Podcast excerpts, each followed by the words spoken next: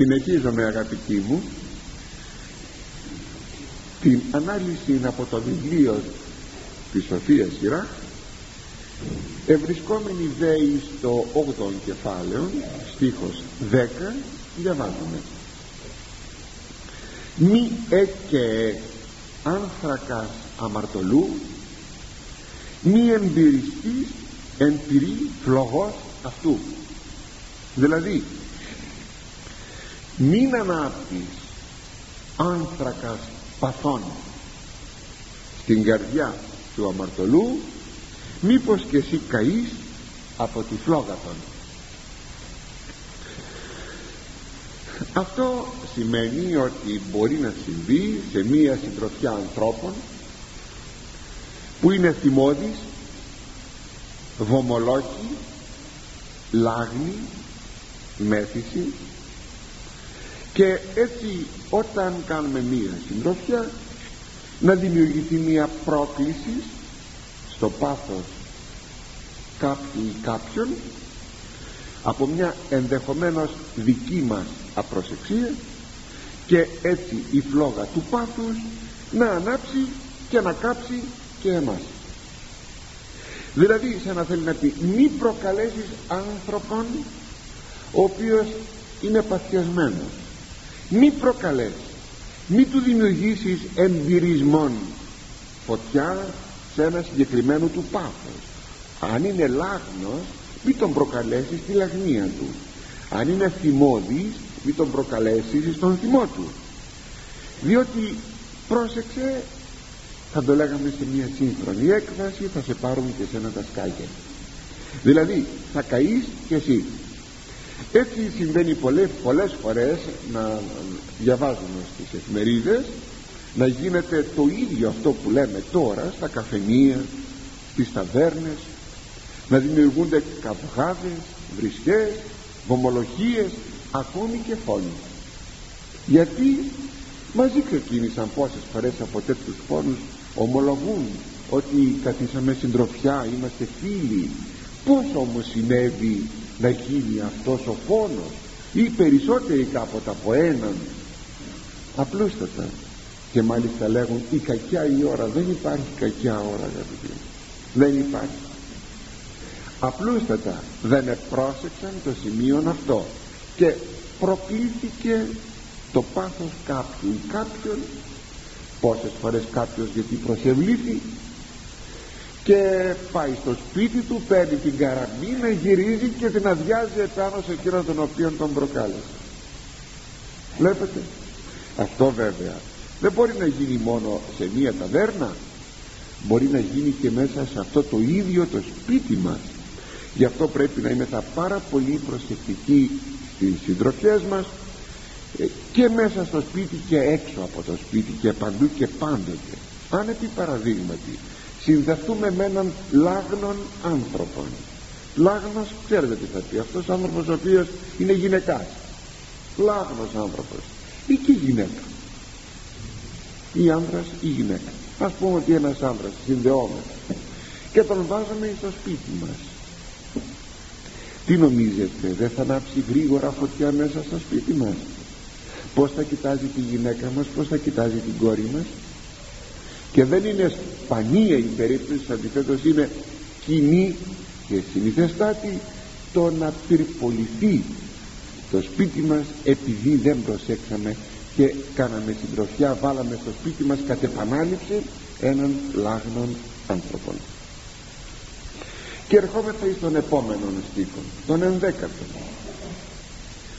Μη εξαναστείς από προσώπου υβριστού ή να μη εγκαθίσει ως ένεδρον το στόματί σου.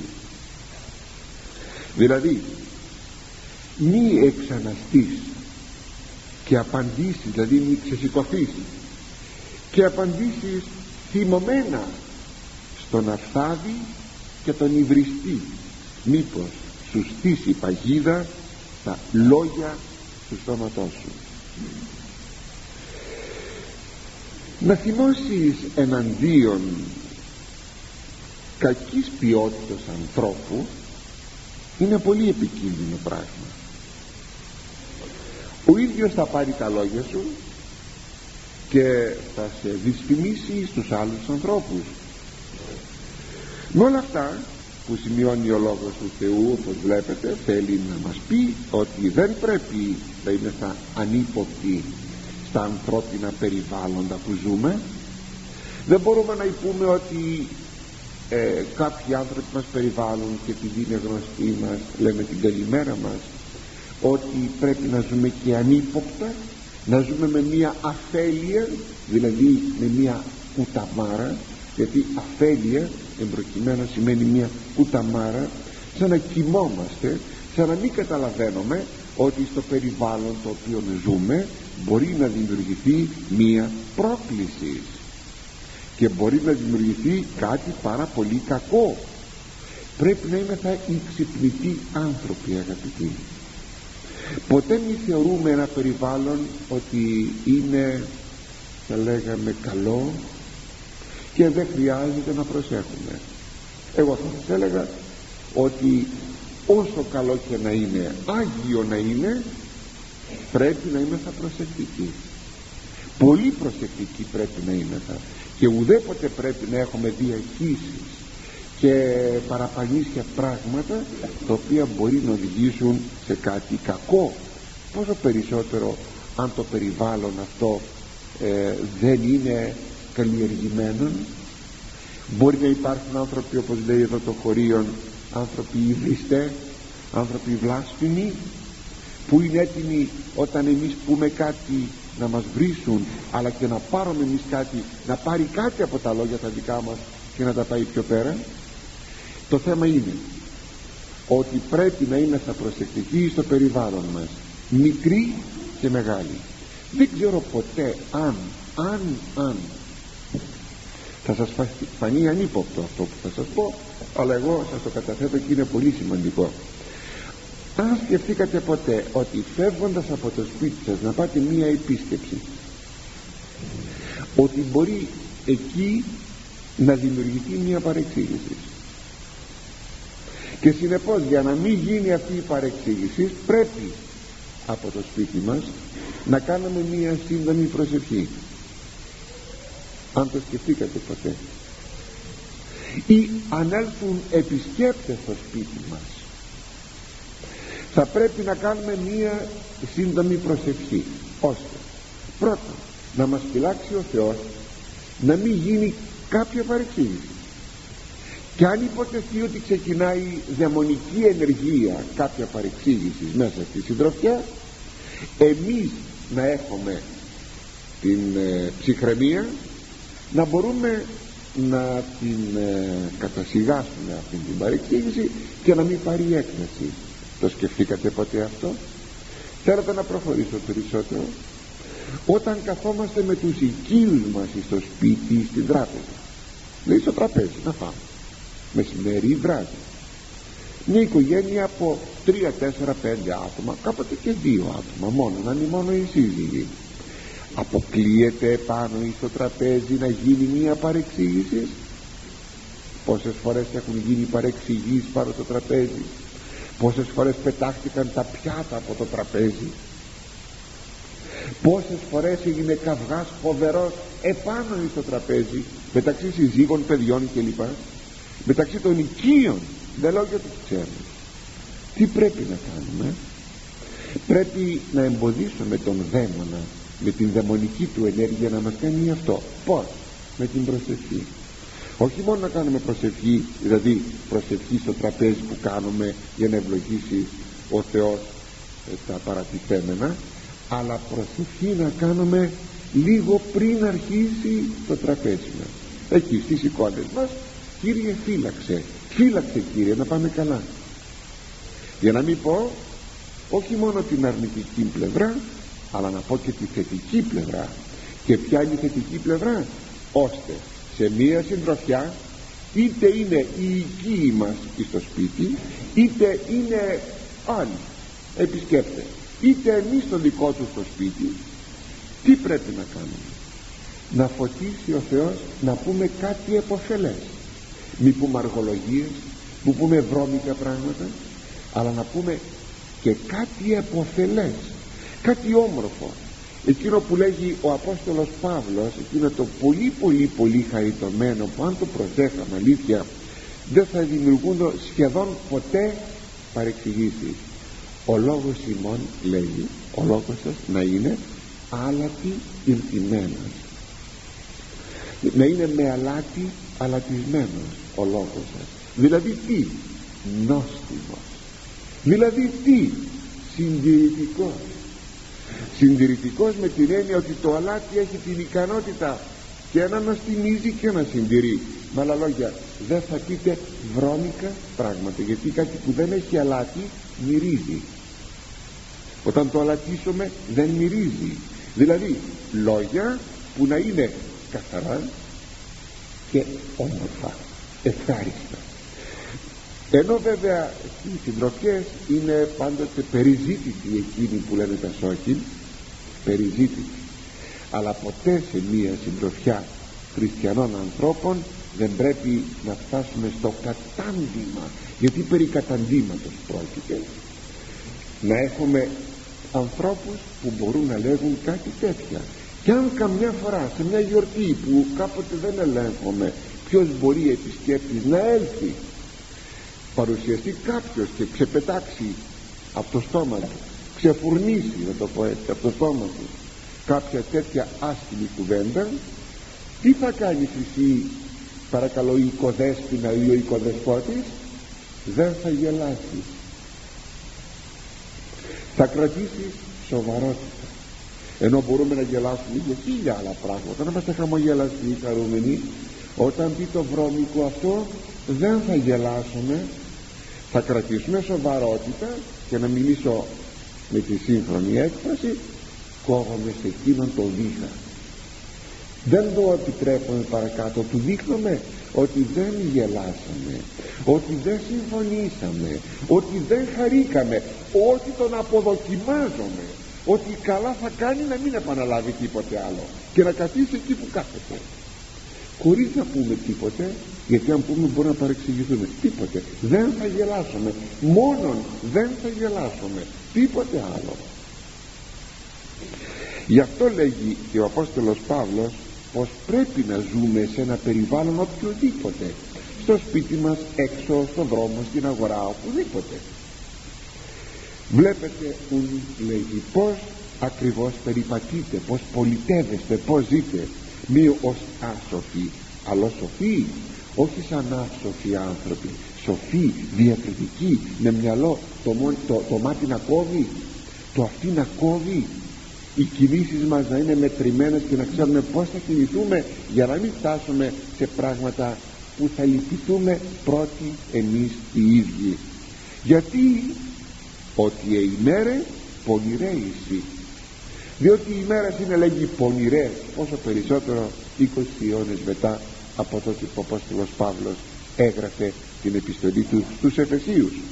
Δια τούτο μη γίνεστε άφρονες άμυελοι αλλά σημειέντες και το θέλημα του Κυρίου οπουδήποτε και αν πάμε ο Θεός τι θέλει όπως λέγει ωραιότατα ο Άγιος Σάκος Ήρας που δίνει κάποιες εκεί οδηγίες τροποντινά πως να φας όχι λέει λέμαργα δεν είναι θέμα μας αυτό αλλά απλώς αναφέρομαι στο σημείο πως να κινηθείς σε ένα τραπέζι σε μια, σε μια επίσκεψη άλλου ανθρώπου και λέγει το εξής χαριτωμένο σαν παιδί του Θεού λέγει να κινείσαι αυτό είναι το θέλημα του Θεού σαν παιδί του Θεού και ένα παιδί του Θεού ξέρει να συμπεριφέρεται.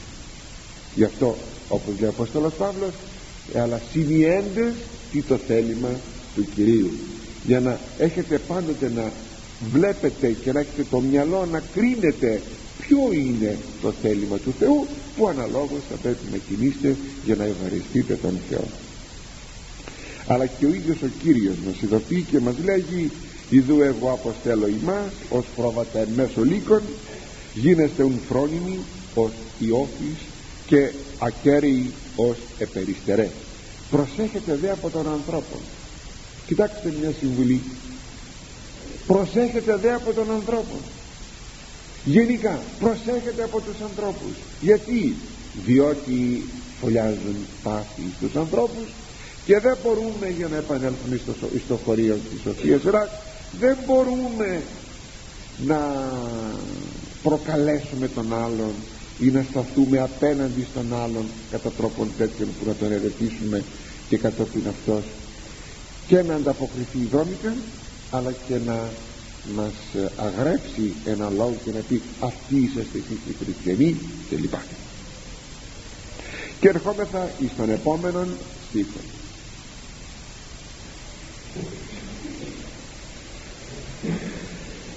Μη δανείσεις ανθρώπο ισχυροτέρω σου. Και εάν δανείσεις ως απολολεκός γίνου δηλαδή μη δώσεις δάνειο στον ισχυρότερό σου που κατέχει συγγνώμη στον ισχυρότερό σου εάν όμως δώσεις δάνειον να το θεωρείς χαμένο. Ώστε λοιπόν μη δανείσεις σε άνθρωπο που κατέχει υψηλότερη θέση από σένα ισχύν αξιώματα διότι αν υποτεθεί ότι δεν σου επιστρέφει το δάνειο τι θα κάνεις; Και μάλιστα να λογαριάσετε σε μια εποχή αυτογραμμένο που δεν είχαμε τις ιδιαίτερες μηνύσεις και τα δικαστήρια και τις καταγγελίες και δεν ξέρω τι. Α, ήταν τα πράγματα πιο θα λέγαμε χαλαρά. Όχι ότι δεν υπήρχε στις κοινωνίες νομοθεσία αλλά πάντοτε ε, ο αδύνατος είχε, είχε το άδικο πάντοτε οπότε εάν ο άλλος είναι ισχυρότερός σου και τον εδάνησες και αν υποτιθεί ότι δεν σου επιστρέφει αυτό το οποίο τον εδάνησες τι θα κάνεις; Ε, αν υποτεθεί όμως λοιπόν ότι τον δανείζεις από την αρχή πάρε την απόφαση ότι αυτό είναι χαμένο ότι δεν πρόκειται να το πάρεις πίσω. Αν το πάρεις δεν ακόμα καλύτερα δεν είναι θέμα. Είναι σοφή, σοφή αυτή η συμβουλή αλλά ο ίδιος ο σοφός Ιράχ αγαπητοί μου μιλώντας για το δανεισμό σε ένα άλλο σημείο του βιβλίου του στο 19 κεφάλαιο που πρώτος σαν φτάσουμε θα αργήσουμε μας λέγει τα εξής. Θα σας τα διαβάσω έχει πολλά πράγματα. Και μάλιστα πολλές θέσεις και πλευρές. Θα σας τα διαβάσω σε μία απόδοση. Ο ελεήμων λέγει δανείζει πρόθυμα των πλησίων του.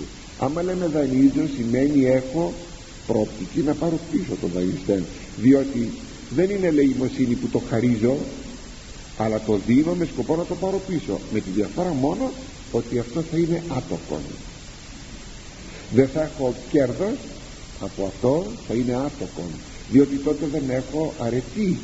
Είναι εκείνο που είπε ο Κύριος σας το υπενθυμίζω και άλλες φορές το έχουμε πει δανείζεται λέει ο Χριστός μη δεν απελπίζονται από και ελπίζω αυτό θα πει απελπίζονται δεν θα πει απελπίζομαι α, αλλά χωρίς να έχετε την ελπίδα απόλαβης μη δεν απελπίζονται. Και ποια είναι η απολαβή ενός κεφαλαίου που δίνω σε κάποιον; Είναι ο τόκος. Κάποτε μπορεί να μην είναι ο τόκος αλλά κάποιο απότερο συμφέρον ότι δίνω εις αυτόν ένα, ένα δανεικό ποσό και προσβλέπω εις αυτόν στο αξίωμά του, στη θέση του ότι μπορεί αυτό να με βοηθήσει εμένα σε κάτι άλλο. Και εγώ είμαι καιροσκόπος και τα λοιπά. Και βολιδοσκοπώ τα πράγματα. Βλέπω το μυαλό μου πάει μακριά. Τον δανείζω για να έχω κέρδος μελλοντικό. Όχι λέει ο Κύριος. Θα δανείσεις και δεν θα περιμένεις τίποτα από τον άλλον. Θα δανείσεις γιατί έχει ο άλλος ανάγκη τίποτα άλλο. Ούτε τόπο ούτε απο, απότερα και απότατα συμφέροντα. Ο, ελέον, ο ελεήμων λοιπόν δανείζει πρόθυμα των πλησίων του και εκείνος που έρχεται πρόθυμα σε βοήθεια και ενίσχυση του άλλου τηρεί τις εντολές του Θεού περί δανεισμού λέει η Σοφία Σειρά. Και το σπουδαίο είναι ότι το περιδανεισμού θέμα δεν το θίγει μόνο η Παλαιά Διαθήκη σε πλήστα όσα σημεία αλλά το θίγει και ο ίδιος ο Χριστός και στην επιτόρους ομιλία. Είναι σημαντικό. Γιατί τηρεί κανείς την εντολή επειδή το είπε ο Θεός θα δανείσεις ο άλλος έχει ανάγκη. Δώσε δάνειο στον πλησίον σου όταν βρίσκεται σε καιρό ανάγκης. Αλλά και εσύ ο χρεοφιλέτης να επιστρέψεις την οφειλή σου στον δανειστή σου κατά τον συμφωνηθέντα καιρών πρόθεσε εκείνος θα σου δανείσει γιατί παίρνει την εντολή από το Θεό. Πρόσεξε όμως και εσύ που δανείστηκες. Πρέπει εγκαίρως δηλαδή κατά τον συμφωνηθέντα καιρών να επιστρέψεις εκείνο το οποίο έχεις δανειστεί. Και να το επιστρέψεις και αλλά και τον καιρό που είπες και συμφώνησες πρέπει να το επιστρέψεις. Τήρησε τον λόγο σου απέναντί του. Δείξε σε αυτόν την αξιοπιστία σου. Και έτσι σε καιρό σε κάθε καιρό ανάγκη σου θα τον βρεις πρόθυμο να σε βοηθήσει.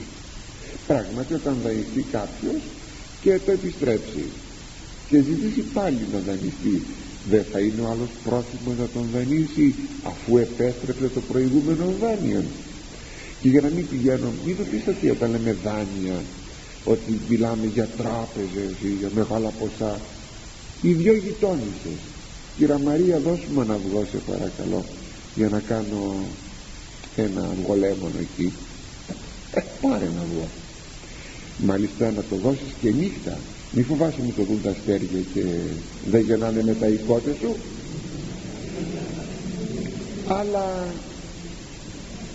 δεν σου το επιστρέφει όμως το αυγό.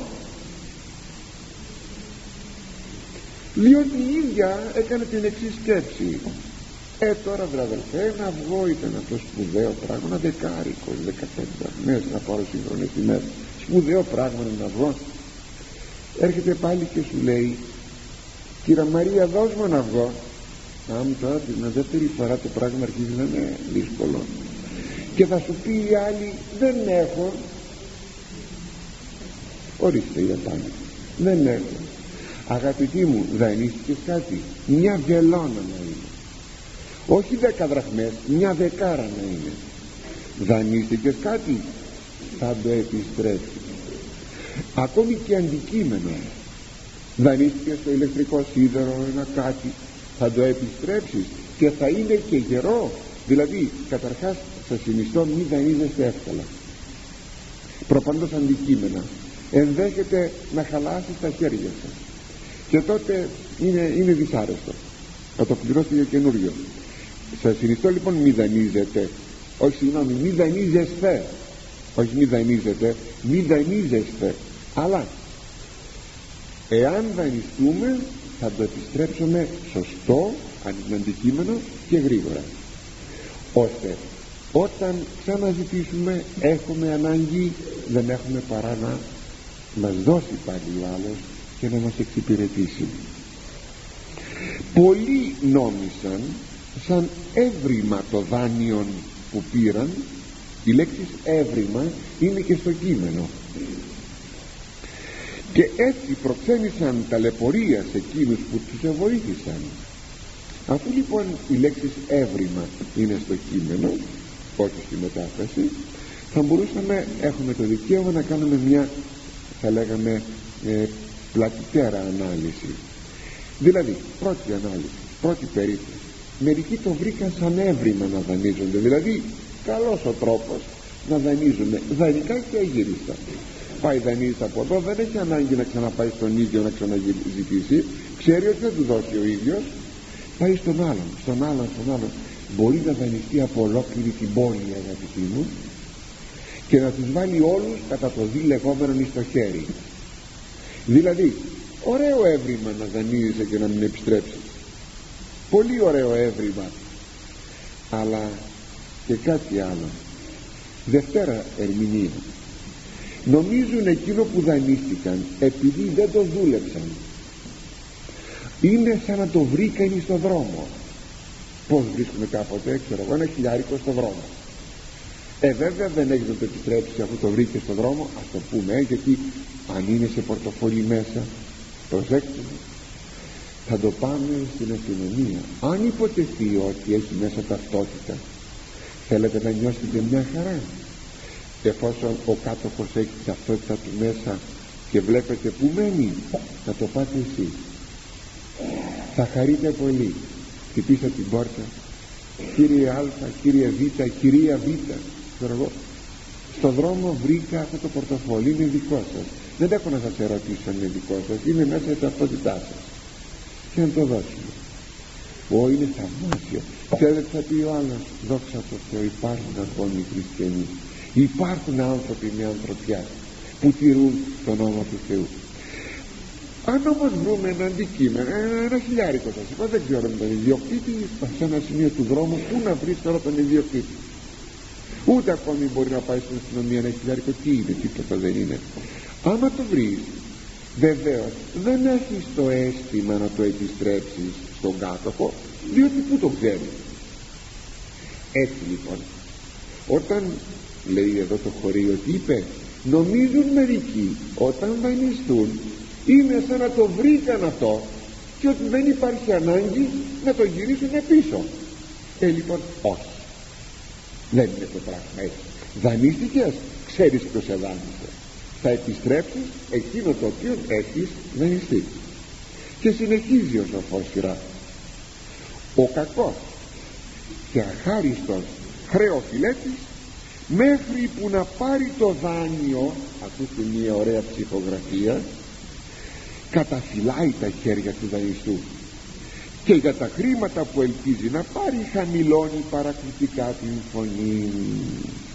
Σου φυλάει τα χέρια υποκλίνεται σε παρακαλώ πολύ ε, κάνει τη φωνή του έτσι πολύ παρακλητική έως ότου πάρει το δάνειο.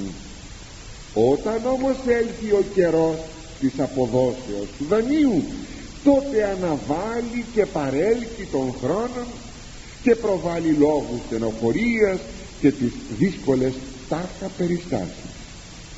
Είδατε μέχρι να το πάρει μετά μην τον είδατε. Το πήρα τώρα. Και τι γίνεται. Παρέλκει τον χρόνο αναβάλει τον χρόνο της επιστροφής. Τι επικαλείται μα η καιρή είναι δύσκολη ξέρεις δεν έβγαλα δουλειά δεν είχα δουλειά τα σπαρτάκια τους δεν πήγανε πολύ καλά τα περιβόλια ε, τα παντζάρια ξέρω εγώ τα τέφλα ε, δεν πήγανε καλά. Α θα στα δώσω στο αγελαδοκούρεμα ε δεν το λέτε εσείς στο αγελαδοκούρεμα δηλαδή ποτέ.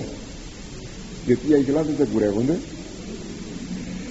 και όλα αυτά αγαπητοί μου τα επικαλείται κανείς και φτάνει να μην επιστρέψει ή να αργοπορήσει πολύ εκείνο το οποίο δανείστηκε ενώ πρώτα παρακαλούσε και καταφυλούσε τα χέρια.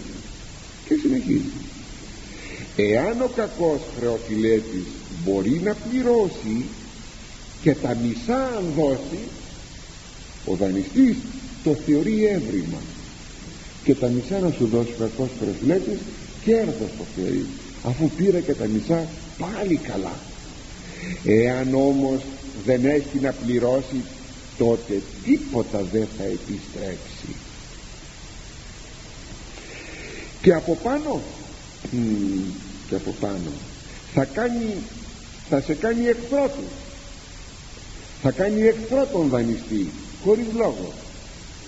Θα τον φορτώσει με κατάρες και βρισχές. Αντί δε της τιμής θα του ανταποδώσει την καταφρόνηση. Εκείνο έβρε αδελφέ με έφαγες με αυτό που μου ζητάς και αρχίζει να βρίζει εσύ που είσαι τέτοιος και πλούσιος και ε, πρώτα τον παρακαλώσεις και τώρα τον βρίζεις. Είναι σκηνές από την πραγματικότητα. Φαίνεται λοιπόν αγαπητοί μου, αγαπητοί μου για να τα γράφει πρόχριστο ο σοφός σειράς αυτά είναι οι ίδιες σκηνές επαναλαμβανόμενες μέσα στην ιστορία. Αν μιλάμε για πρόοδο ποια είναι η πρόοδος; Το ότι κάναμε πυράβλους, τηλέφωνα, ραδιόφωνα, τηλεπικοινωνίες πάμε στους πλανήτες. Αγαπητοί μου δεν είναι αυτό η πρόοδος η ανθρωπότητα φαίνεται δεν έχει προοδεύσει μένει στάσιμη ο τεχνικός πολιτισμός δεν χαρακτηρίζει τον πολιτισμό της ψυχής. Ο πολιτισμός της ψυχής είναι εκείνος που δείχνει κατά πόσο η ανθρωπότητα έχει προοδεύσει. Και συνεχίζει.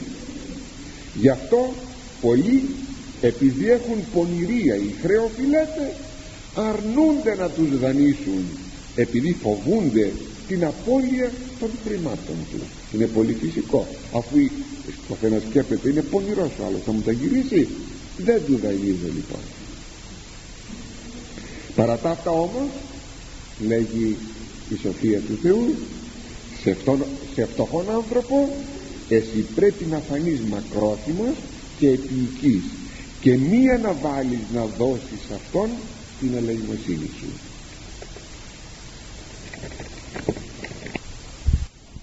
Και συνεχίζομαι αγαπητοί μου. Λέγει ο, Άγιος, ο Σοφός Σειράς από σεβασμό στην εντολή του Θεού υποστήριξε τον πτωχό και όταν βρεθεί σε ανάγκη μη τον αφήσεις να φύγει αβοήθητος δηλαδή δάνεισέ τον έστω και αν χάσεις είναι εκείνο το οποίο σας έχω πει άλλες φορές. Αφού είναι φτωχός τι θέλει παραπάνω; Να φάει ψωμί να ντυθεί. Άρα δεν θα δώσει πολλά πράγματα. Ε δώστε.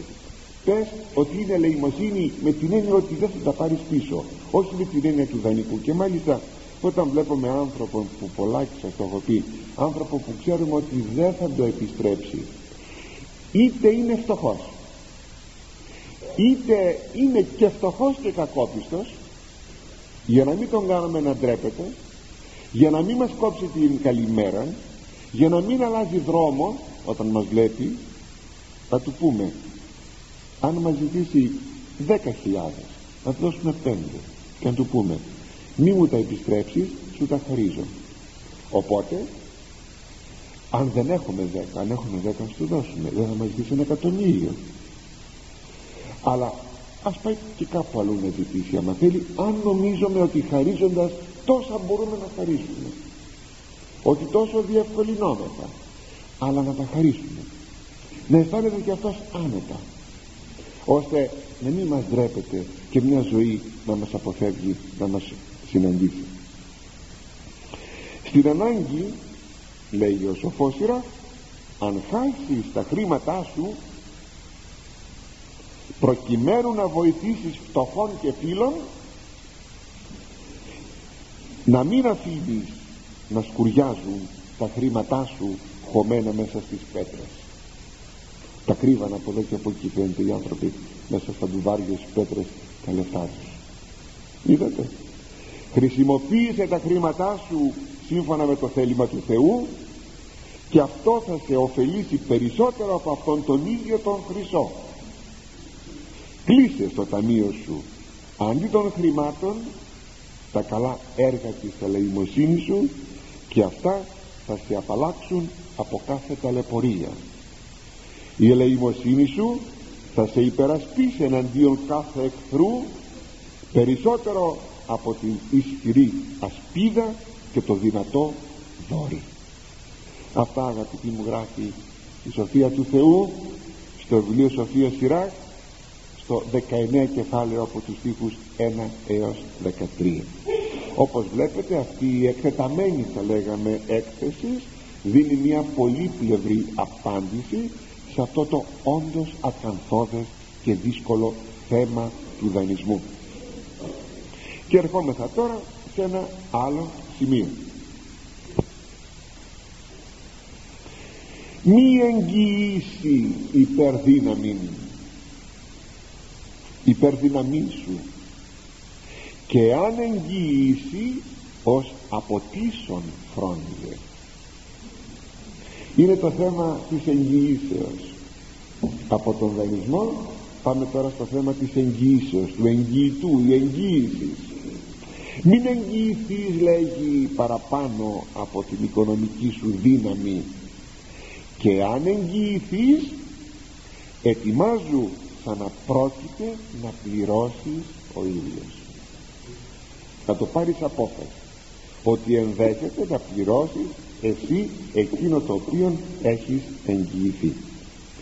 Αλλά πριν προχωρήσουμε αγαπητοί μου στην ανάλυση αυτού του χωρίου θα ήθελα να κάνουμε μια γενική παρατήρηση που μπορεί ίσως στο μυαλό σας να έχει δημιουργηθεί, δημιουργηθεί η εξής σκέψη.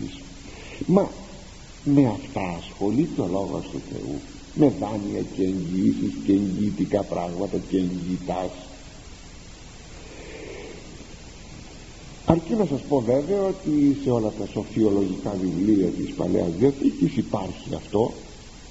Δηλαδή πολλές φορές οι ιερείς συγγραφείς δεν περιορίζονται μόνο σε θέματα της ουρανίου ζωής αλλά και σε θέματα της επιγείου ζωής αλλά και η Καινή Διαθήκη ασχολείται με αυτά.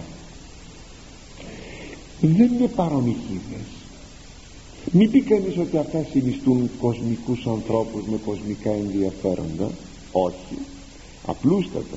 Είναι θέματα της καθημερινότητας. Εφόσον, ζούμε σε αυτόν τον κόσμο και έχουμε σχέση με τους άλλους ανθρώπους δεν είμαστε σε μια κορυφή βουνού και ερχόμεθα σε κάποιες σχέσεις με τους άλλους ανθρώπους είναι πάρα πολύ φυσικό να δημιουργούνται κάποιες δοσοληψίες μεταξύ μας. Αυτά εάν σταθούμε σε αυτά τα κάποια με καλό τρόπο όπως ο Λόγος του Θεού μας τοποθετεί τότε τι νομίζετε; Τότε τι νομίζετε; Ότι πρέπει να κάνουμε τίποτα ξεχωριστά πράγματα για να κερδίσουμε τη Βασιλεία του Θεού; Όταν μέσα σε αυτήν την καθημερινότητα κερδίζουμε τη Βασιλεία του Θεού; Τι νομίζετε ότι είναι ο αγώνας μας; Όταν πολλές φορές λέμε μα πως πρέπει να μέσα στην καθημερινότητα δείξει εκείνο το οποίο πρέπει να δείξεις. Φιλάνθρωπα αισθήματα, διάκριση, αγάπη και λοιπά και λοιπά και λοιπά οπότε όλα αυτά είναι εκείνα τα οποία υλικά μεν υλικά μεν αλλά εκείνα που τελικά μας καταρτίζουν για τη Βασιλεία του Θεού δεν είπε ο Κύριος και Ποσάκης πόσες φορές σας το έχω πει και να μην το ξεχνάμε ότι σας βεβαιώνω λέει ο Κύριος αν δώσετε ένα ποτήρι κρύο νερό σε κάποιον σε όνομα λέγει μαθητού μαθητού μισθών θα λάβετε. Και σας βεβαιώνω δεν θα πάει ε, χαμένη η αμοιβή σας. Ένα ποτήρι νερό κύριε υλικό πράγμα είναι υλικό πράγμα είναι. Ποιος μπορεί να φανταστεί ποτέ κανείς ότι, ότι με ένα ποτήρι νερό μπορώ να κερδίσω τη Βασιλεία του Θεού. Ναι αλλά είναι το πως θα το δώσω και εάν θα το δώσω. Το υλικό στοιχείο αγαπητοί μου είναι τι πώς να σας το πω είναι απλώς το μέσο, ο τρόπος όπως ακριβώς ένα ζωγράφος. Ε, παίρνει χρώματα. Τα χρώματα από πού είναι; Α, ή από το φυτικό ή από το ζωικό βασίλειο είναι. Τα παίρνει να ανακατεύει εκεί και φτιάχνει αριστουργήματα. Ένας τέτοιος πίνακας μπορεί να έχει αμύθιτη αξία. Τα υλικά με τα οποία φτιάχτηκε να είναι μηδαμινά.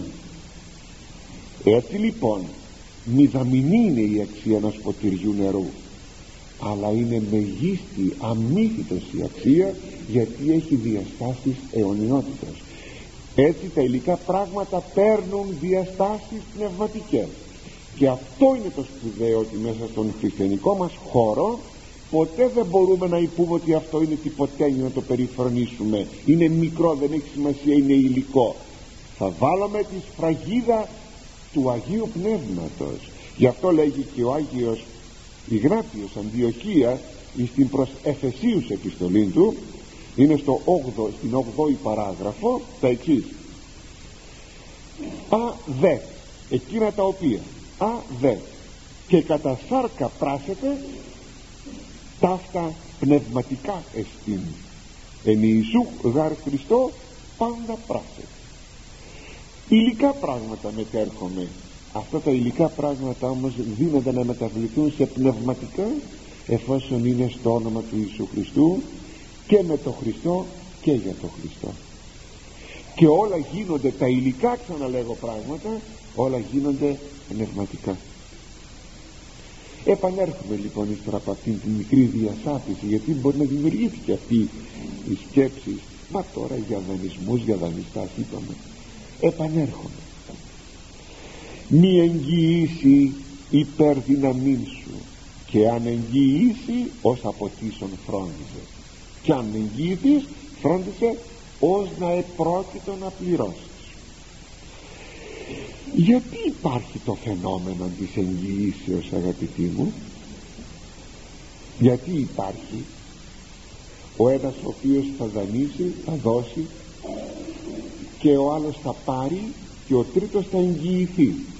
Γιατί υπάρχει αυτό το φαινόμενο της εγγύσεως διότι προφανώς υπάρχει το φαινόμενο της δοσοληπτικής απιστίας από τη στιγμή που μέσα στη ζωή μας υπάρχει η απιστία δεν είμαι έμπιστος. Αμέσως μπαίνει το φαινόμενο του εγγυητού. Βέβαια λέγει η Αγία Γραφή σοφός Ιράκ πάλι 29,14 ανήρ αγαθός εγγυήσετε των πλησίων ο καλός άνθρωπος θα μπει εγγυητής για τον πλαϊνό του. Βεβαίως θα μπει. Δεν απαγορεύει αν καταλάβατε το, το, το πνεύμα των όσων λέμε δεν μας απαγορεύει ο λόγος του Θεού να μπούμε εγγυητέ αλλά πρέπει να προσέξουμε. Μην βρεθούμε σε περιπέτειες όπως θα μας πει λίγο πιο κάτω ο, ο, σοφός δηλαδή ναι αγαθός άνθρωπος και ο καθώς ε, μπαίνει εγγύητης αλλά δεν χρειάζεται μόνο να είναι αγαθός. Πρέπει να έχω και διάκριση γιατί μπορεί η απουσία της διακρίσεώς μου να με οδηγήσει εμένα και το σπίτι μου σε μια αληθινή καταστροφή. Αγαθός ναι αλλά και με διάκριση και με μυαλό. Και τούτο διότι όπως λέγει ευθύς παρακάτω ο σοφός σειρά εγγύη εγγύη είναι η εγγύηση. Πολλούς απόλεσε κατευθύνοντας. Και εσάλευσεν αυτούς ως κύμα θαλάσσης. Άνδρας δυνατούς απόκησε και επλανήθησαν εν έθνεση αλωτρής διότι η εγγύηση λέγει πολλούς ευτυχούντας κατευθύνοντας. Πολλούς ευτυχούντας τους κατέστρεψε είμαστε μάρτυρες μέσα στην κοινωνία. Τα ξέρουμε αυτά. Πολλούς λοιπόν ευτυχού, ευτυχούντας τους κατέστρεψε. Θα ακούμε την, την κουβέντα. Καλός άνθρωπος ήταν και ήταν απλός άνθρωπος και τα έδωσε όλα τα χρήματα αλλά δεν τα πήρε πίσω ή εγγυήθηκε για κάποιον για δανεισμό αυτό. Ή εγγυήθηκε και πού να φανταστούμε μα ο αδελφός μας μα, μα ο ξαδερφός μας μα ο φίλος μας να μας κάνει αυτό. Και από ευτυχής να γίνεις δυστυχής. Δηλαδή να μην έχεις να φας ψωμί. Και εσάλευσε λέει αυτούς ως κύμα θαλάσσης. Δημιούργησε σάλο μέσα στο σπίτι. Μπορεί να φανταστείτε τι, τι, τι καυγάδες μπορεί να γίνουν μέσα στο σπίτι. Να λέει η σύζυγος των σύζυγων μα είσαι χαζός. Μα είσαι κουτός που έγινες εγγυητής και τώρα δεν έχουμε να φάμε να μαλώνουν μέσα στο σπίτι. Γιατί όλα αυτά; Ναι αγαθός είναι ο άνθρωπος. Με την καλή σημασία αγαθός. Αλλά όχι με διάκριση. Και ακόμα ότι άνδρας δυνατούς δυνατούς σε τι; Οικονομικά δυνατούς. Απόκτησε η εγγύηση δηλαδή τους έβγαλε από τον τόπο τους και πλανήθησαν εν έθνεσιν αλωτρίες έφτασαν ακόμη και να μεταναστεύσουν. Έχασαν την περιουσία τους και φτάνουν να πάνε σε άλλο τόπο μεταναστεύουν μόνο και μόνο για να αρχίσουν από την αρχή της ζωής τους να δουλεύουν για να φάνε ψωμί. Βλέπετε; Βλέπετε λοιπόν ότι πράγματι πράγματι ναι αγαθός ανήρ δίδει μπαίνει εγγύητης αλλά υπάρχει το αλλά και πρέπει αυτό να το ξέρουμε. Και τούτο όπως βλέπετε επειδή δυστυχώς αυτός που ζητά την εγγύηση δεν είναι αξιόπιστος. Και όπως λέγει στη συνέχεια ο σοφός αγαθά εγγύου ανατρέψει αμαρτωλός και αχάριστος εν διανία εγκαταλείψει ρισάμενον δηλαδή εκείνος που παίρνει και βάζει τον άλλον εγγύητη αλλά είναι πονηρός άνθρωπος. Αυτός που δανείζεται και βάζει τον άλλον εγγύητη και τότε θα ανατρέψει λέει αυτά εκείνα τα οποία τον αγαθόν άνθρωπο τον εγγύητη και ό,τι αγαθό θα είχε η εγγύησής του όλα τα αναποδογυρίζει. Και αυτός ο άνθρωπος μένει αχάριστος και εγκατελείπει στο τέλος, στο τέλος εκείνον τον οποίον τον ευοήθησε δηλαδή τον εγγυητή μπορεί λοιπόν θα επαναλάβω να ευεργετηθεί ο πλησίον αλλά ο ευεργετούμενος δεν πρέπει ποτέ να ξεχνά τις υποχρεώσεις του. Χάριτας εγγύου λέγει μη επιλάθη έδωκε γάρ την ψυχήν αυτού υπέρ σου. Μη ξεχνάς εκείνον που στάθηκε εγγύητης για σένα. Γιατί έδωσε τη ζωή του για σένα και η ζωή του είναι τα χρήματά του. Διότι με αυτά θα ζούσε. Δηλαδή έδωσε την εγγύηση ότι εσύ θα πληρώσεις έχει και άλλα πολλά η Σοφία Σιράκ και το βιβλίο των παροιμιών αλλά αν έπρεπε όλα αγαπητοί να τα πούμε θα αργούσαμε πολύ. Πάντως όταν ο φίλος μας ζητάει εγγύηση και έχουμε ένα συναισθηματισμό και ντρεπόμαστε να το πούμε το όχι τι πρέπει να κάνουμε; Τι να κάνουμε; Βέβαια είπαμε προηγουμένως θα του δώσουμε κάτι λίγο. Ώστε και να μην φτάσουμε στην καταστροφή γιατί λέγει πάλι το βιβλίο των παροιμιών 22,26 κάτι πολύ χαριτωμένο πολύ χαριτωμένο και ρεαλιστικό. Μη δίδου σε αυτόν εις εγγύην εσχυνόμενος πρόσωπον επειδή ντρέπεσαι άντε τώρα ντρέπομαι τι να κάνω φίλος είναι άντε να μπω εγγυητής εάν γαρ μη έχεις πόθεν αποτίσεις διότι αν δεν έχεις από πού να πληρώσεις διότι αν αυτός δεν τα δώσει εσύ από πού θα τα δώσεις λείψονται το στόμα το υπό τας πλευράς σου. Θα σου πάρουν το κρεβάτι σου θα σου πάρουν το στρώμα που απλώ, ξαπλώνεις αυτό που ξαπλώνεις ε, τα πλευρά σου επάνω στο κρεβάτι. Θα σου πάρουν ακόμα και το κρεβάτι πρόσεξε.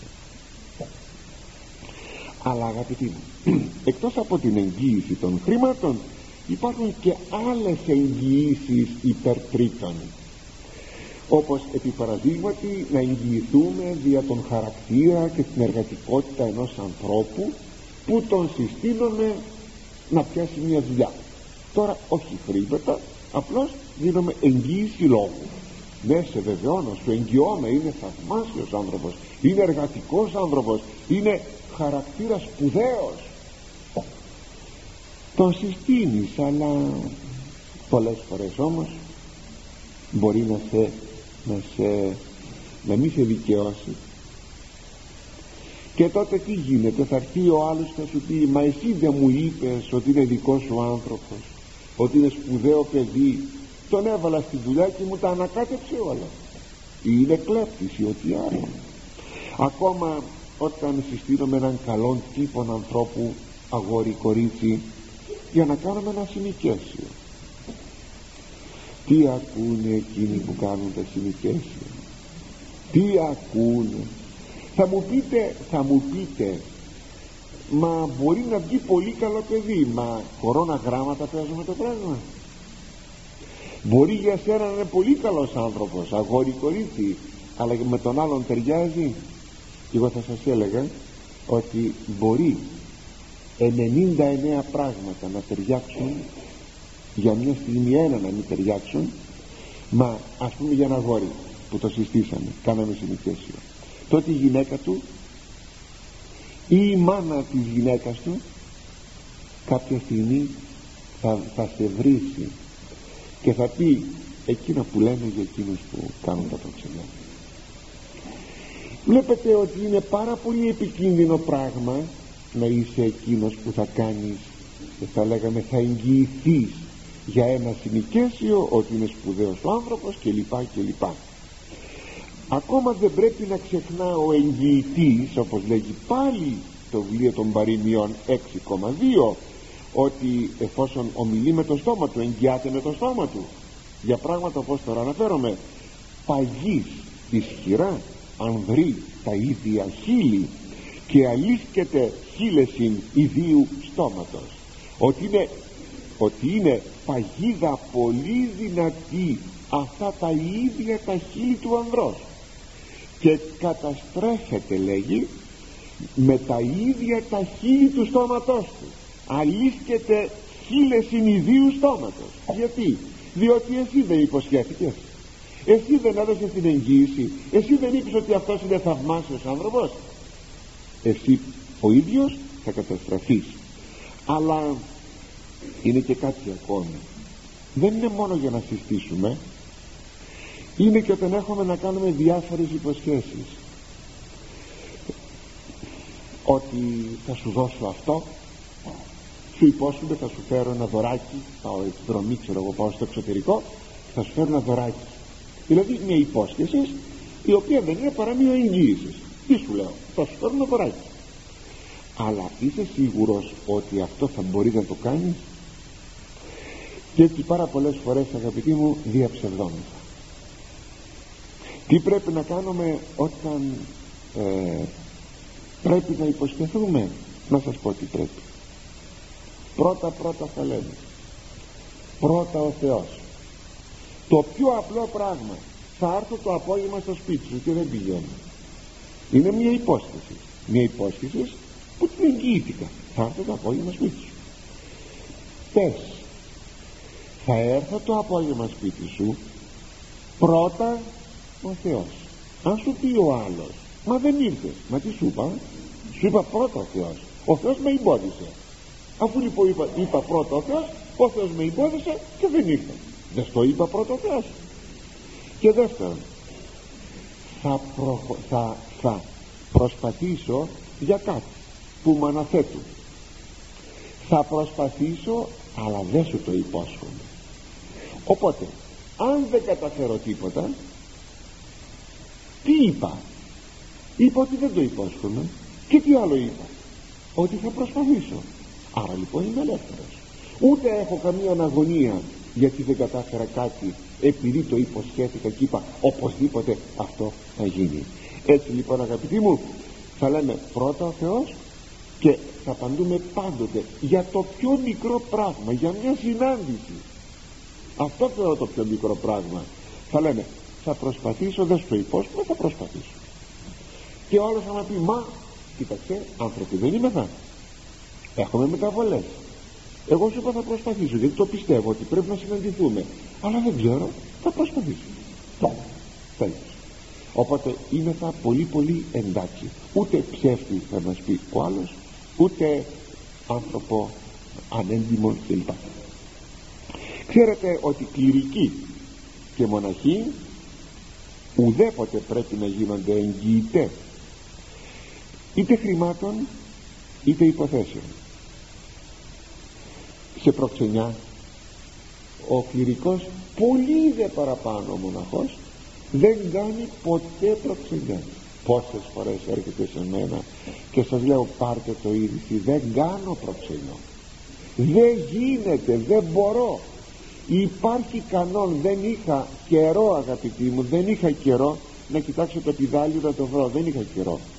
Να βρω που είναι γραμμένο ο κληρικός και ο μοναχός δεν κάνει, δεν μπαίνει ούτε εγγύητης, δεν μπαίνει εγγύητης ούτε χρημάτων ούτε υποθέσεων.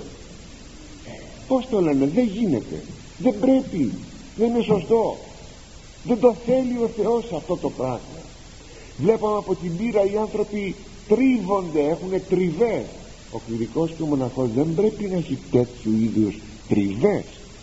Σας θυμίζω από το αγιολόγιο μας τον Άγιο Σπυρίδωνα κάποτε πήγε κάποιος και λέγει στον Άγιο Σπυρίδωνα πήγα σε έναν πλούσιο και του ζήτησα μερικά χρήματα αλλά δεν μου δίνει χρήματα. Επειδή είμαι φτωχός ίσως να φοβάται ότι εγώ θα τα επιστρέψω, δεν θα τα επιστρέψω και δεν μου δίνει χρήματα και έχω πάρα πολύ μεγάλη ανάγκη τι έκανε λέτε ο Άγιος Σπυρίδων; Τι του είπε; Του είπε αυτά σου. Εγώ έχω φήμη ανθρώπου αυτή που έχω ποιος ήταν. Ο Άγιος Σπυρίδων πολύ μεγάλη φήμη είχε λοιπόν θα έρθω μαζί σου και θα μπω εγγυητής. Αυτό έκανε. Όχι αγαπητοί μου ο Άγιος Σπυρίδων δεν μπήκε εγγυητής αλλά έκανε το εξής. Εκείνη, εκείνη την ώρα μπήκε ένα φιδάκι. Πήγε και το πιασε και έγινε χρυσάφι το φιδάκι και λέγει στον άνθρωπο αυτόν πάρε αυτό και δώσε το ενέχειρον το φιδάκι και πρόσεξε θα φροντίσεις να δώσεις πίσω τα χρήματα και όταν θα δώσεις τα χρήματα πίσω τότε δηλαδή το, ο εγγυητής τώρα δεν είναι παρά το χρυσό φιδάκι δεν είναι άνθρωπος είναι το ενέχειρο τότε θα μου φέρεις πίσω γιατί μην ξεχνάς ότι εγώ στο έδωσα θα μου φέρεις πίσω το χρυσό φιδάκι. Πήγε ο άνθρωπος αυτός μόλις το είδε εκεί ο πλούσιος αυτό ήταν η μεγαλύτερας αξίας. Το χρυσοφίδι από εκείνο που ζητούσε σαν δανεικά. Ο άνθρωπός μας του δώσε λοιπόν τα χρήματα και πήρε το φίδι. Αυτός όμως τίμιος άνθρωπος; Ήταν τα επέστρεψε. Τα χρήματα πήρε το φίδι πίσω και το πήγε στον Άγιο Σπυρίδωνα. Τότε μόλις το πήρε ο Άγιος Σπυρίδωνας ο Σπυρίδωνας και το έβαλε χάμω το φίδι πάλι ξανά έγινε φίδι και πήγε στην τρύπα του είδατε ο Άγιος Σπυρίδων δεν έγινε εγγύητη κάτι παρόμοιο έχουμε και με τον Άγιο Ιωάννη τον Ελεήμονα τον Πατριάρχη Αλεξανδρίας που του ζητούσαν και κοινού. Και τι έκανε. Έβγαλε τη ζώνη του την πολύτιμη και την έδωσε. Πάρτινε αξιοποιεί αρχιερατική ζώνη πολύτιμος ήταν πάρτινε του λέει πούλησε την και κάνε αυτό που θέλεις. Έδωσε κάτι χάρισε αλλά εγγυητής όμως δεν μπήκε και ερχόμεθα αγαπητοί μου στον επόμενο στίχο. Ο 14 στίχος. Μη δικάζου μετακριτού κατά γάρτην δόξαν αυτού κρινούσιν αυτό μην έρχεσαι λέγει σε δίκη με αντίδικον δικαστή γιατί σύμφωνα με την τιμή του αξιωματός του οι άλλοι δικαστές θα τον κρίνουν χαριστικά. Αυτό είναι ομοίως μία αλήθεια. Εγώ δεν θα είχα τίποτα εδώ να σχολιάσω όχι μόνο γιατί το χωρίον αυτό ίσως δεν θα μας ενδιαφέρε πάρα πολύ. Όλα μας ενδιαφέρουν. Ο λόγος του Θεού παντού πάντα μας ενδιαφέρει. Αλλά επειδή δεν θα είχα τίποτα περισσότερο να σας πω τελειώνει και η ώρα θα είχα μόνο να σας δώσω μια ευχή και αυτή η ευχή θα ήταν η εξής. Να μην βρεθούμε ποτέ στην ανάγκη να μηνύσουμε, να μηνύσουμε πρόσωπα που χειρίζονται την δικαιοσύνη. Είναι δικαστές να μην βρεθούμε σε αυτήν την ανάγκη. Γιατί εύκολα δεν θα βρούμε το δίκαιο μας. Γιατί; Διότι την υπόθεση του αντιδίκου μας που είναι δικαστής ή άνθρωπος της δικαιοσύνης θα την δικάσουν βεβαίως πάλι δικαστές. Ε αυτοί δεν θα δείξουν μία κάποια συναδελφική θα λέγαμε αλληλεγγύη μία κάποια προσωποληψία. Άνθρωποι είμαστε. Άνθρωποι είμαστε. Δεν θα δείξουν λοιπόν μία μεροληπτικότητα προς τον συναδελφό τους. Τελικά δηλαδή δεν έχουμε να κερδίσουμε σπουδαία πράγματα ίσως και τίποτα. Γι' αυτό το λόγο ας προσέχουμε να μην φτάσουμε να έχουμε δοσοληψίες τέτοιες με έναν ε, άνθρωπο της δικαιοσύνης. Και αν υποτεθεί ότι καμιά φορά δημιουργήθηκε κάτι ανάμεσά μας θα ήταν προτιμότερο να αποφύγει κανείς μηνύσεις και ό,τι άλλα έστω κι αν υποτεθεί ότι μένει στην αδικία. Αυτό είναι μεγαλύτερο κέρδος παρά να έρθει σε μία αντιδικία αυτά αγαπητοί μου για απόψε